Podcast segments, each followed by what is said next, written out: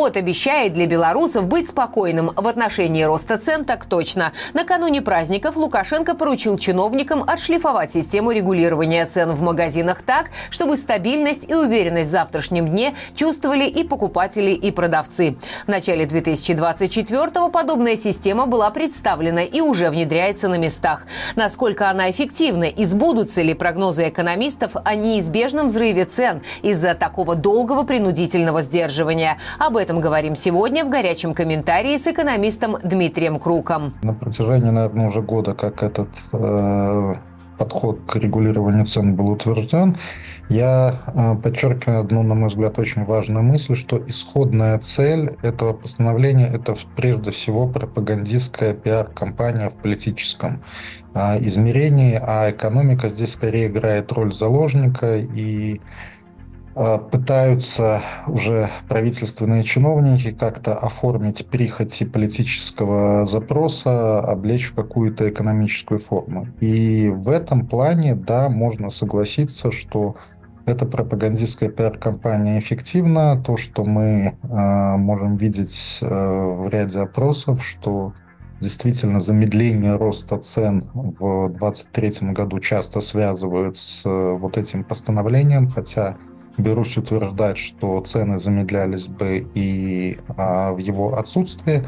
Ну и, а, во-вторых, да, можно вот формально предъявить цифры 2023 года. Также а, обосновывая его якобы эффективность. То, что это привносит кучу диспропорций в деятельность фирм бизнеса, это рано или поздно аукнется, безусловно, и в этом смысле в экономической плоскости э, говорить об эффективности, о том, что это может действовать долго, не приходится. Час действия этого постановления а, переходит в новую реальность, а новая реальность в чем заключается? Что первое давление ценовое, оно уже э, становится все более ощутимо. А, то есть невозможность повышать цены в 2023 году создает уже очень сильную напряженность для многих предприятий, и они, а, э, и государственных, и тем более частных, и они все э, в большей мере вынуждены искать какие-то хитрики, какие-то нестандартные решения для того, чтобы а, поддерживать себя на плаву и в участие это может быть, э, например, закупка каких-то менее качественных, более дешевых товаров, попытка налаживания каких-то схем с фиктивными зарубежными посредниками э, для того, чтобы отпускные цены, контрактные цены импортные э, повышались. А кроме того, это еще влияет на возможности фирм поднимать заработную плату, потому что если у них проблема с рентабельностью, они не могут повышать цену, другой стороной медали является необходимость тогда ограничивать рост заработных плат. И вот первая часть этих изменений, она как бы реагирует тоже в русле политического стендапа, в жанре политического стендапа, но чуть-чуть реагирует на эту изменившуюся реальность, вроде как давая некоторые послабления для производителей отечественных. Вот это подчеркну, это очень важно. В чем эти послабления выражаются? Самое важное, что я действительно всерьез назвал бы послаблением – то, что для новых, так называемых новых товаров э, необходимость согласовывать и получать разрешение на установление цен в исполкомах, там, в различных э, органах власти, она устраняется. Это важно. Почему?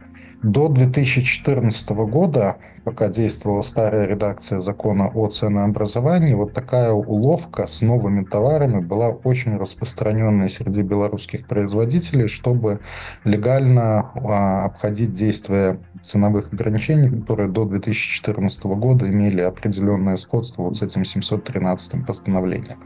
То есть, грубо говоря, в пакетик молока добавляется на этикетке какой-нибудь новый значок или туда добавляется формально какой-то элемент, ну, там не тот пакетик молока, это совсем упрощенно, и это формально может проходить как новый товар.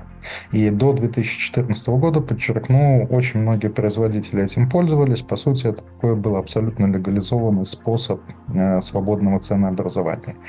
Дадут ли чиновники возможность вот таким образом имплементировать это новшество? Ну, склоняюсь скорее, что да. Я думаю, что это вот как раз-таки попытка правительственных чиновников как-то соответствовать духу политического стендапа. Это, мне кажется, самое главное, что воплощено. Второе, якобы послабление – здесь уже слово якобы э, более важным является, это введение предельных индексов повышения цен 0,3% в месяц, э, на которые не надо э, получать согласование регулирующих органов.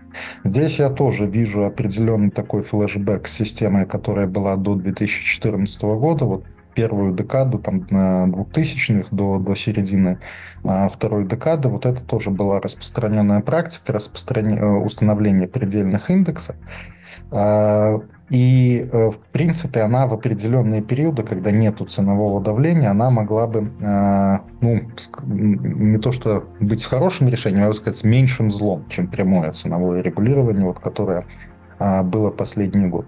Но здесь э, обращает на себя внимание значение. Вот эти 0,3% в месяц в годовом э, эквиваленте это означает 3,7% повышения цен. Этого явно недостаточно для ликвидации тех диспропорций, которые уже актуальны в экономике. Мой коллега Анатолий Харитончик оценивал в октябре, если я не ошибаюсь, по-моему, начало октября было, так называемый ценовой навес в силу постановления 713. В его оценках на, уже на тот момент это было 6%. То есть если его отменить в октябре 23 то одномоментно цены бы взлетели на 6%. А вот нынешняя редакция, она позволит потихонечку ценам э, возрасти на 3,7% в течение 2024 года. То есть это всего лишь маленькая толика того, ликвидации той диспропорции, которая есть уже.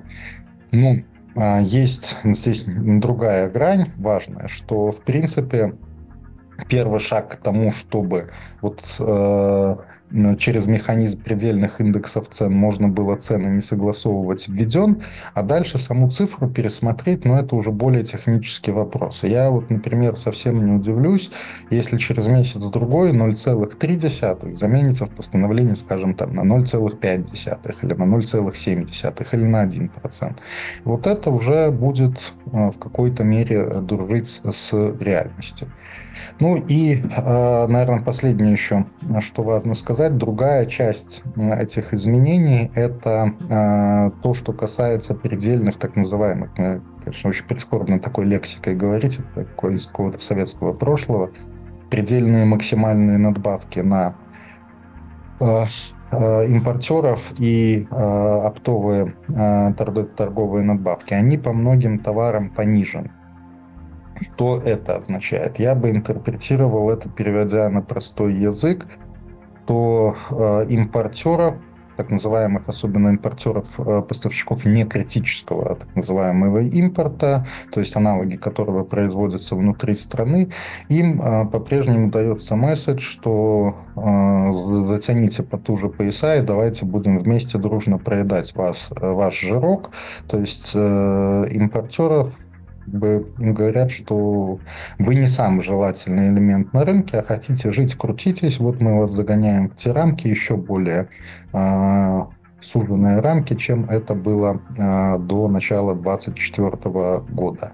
А, то есть э, из а, только попытки регулировать цены, вот это постановление еще в большей мере, оно теперь обретает черты борьбы с потребительским импортом, ну, что тоже всегда было присуще белорусским а, властям. Поэтому такого единого видения вот этого постановления, то есть целостности его направленности у меня нету. С одной стороны, да, действительно есть некоторые послабления, с другой стороны, я бы сказал, что это ужесточение, но э, как главный вывод я бы, наверное, резюмировал – что даже с этими изменениями каких-то принципиальных новшеств, которые могли бы э, свидетельствовать о том, что диспропорции, которые уже сложились у э, бизнеса, у госпредприятий, могут быть быстро ликвидированы, вот таких новшеств в этих изменениях не содержится. То есть по-прежнему ценовое регулирование остается э, такой таким рудиментом, э, какой-то архаической мерой, которая извращает бизнес-среду и по-прежнему э, будет являться ну, такими кандалами для бизнеса, если дальше не пойдут вот по пути, я обозначил, как, на мой взгляд, можно так красиво заявляя о том, что оно продолжает действовать, но фактически обнулить это постановление. Как один из вариантов допускаю, что дальше будет движение по этому направлению.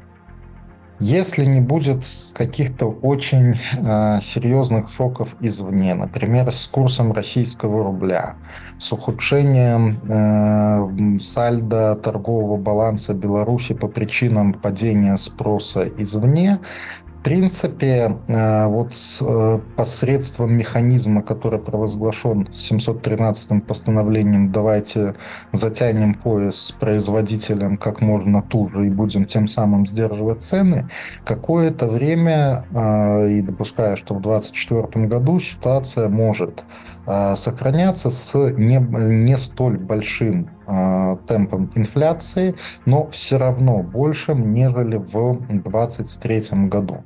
То есть то, что инфляция будет в 2024 году ускоряться и люди будут ощущать на себе а, повышенный а, темп роста цен по сравнению с 2023 годом, это однозначно вопрос скорее, насколько интенсивно и насколько значимо а, будут расти цены. Но сюда же, даже в этот сценарий, могут добавляться такие сюжетные линии, как ухудшение качества ассортимента, сужение ассортимента. То есть, например, для импортеров, то, что я уже упоминал, чтобы вместиться в эту пониженную предельную надбавку, для них будут стимулы искать на рынках менее качественные товары, которые можно приобрести э, дешевле, и, соответственно, для потребителя это будет означать ну, ухудшение своей потребительской корзины примерно за те же деньги, либо даже с возрастающей ценой. Напомню, что следить за самыми свежими и актуальными новостями можно на двух наших каналах. Большие выпуски каждый день на Маланка Медиа,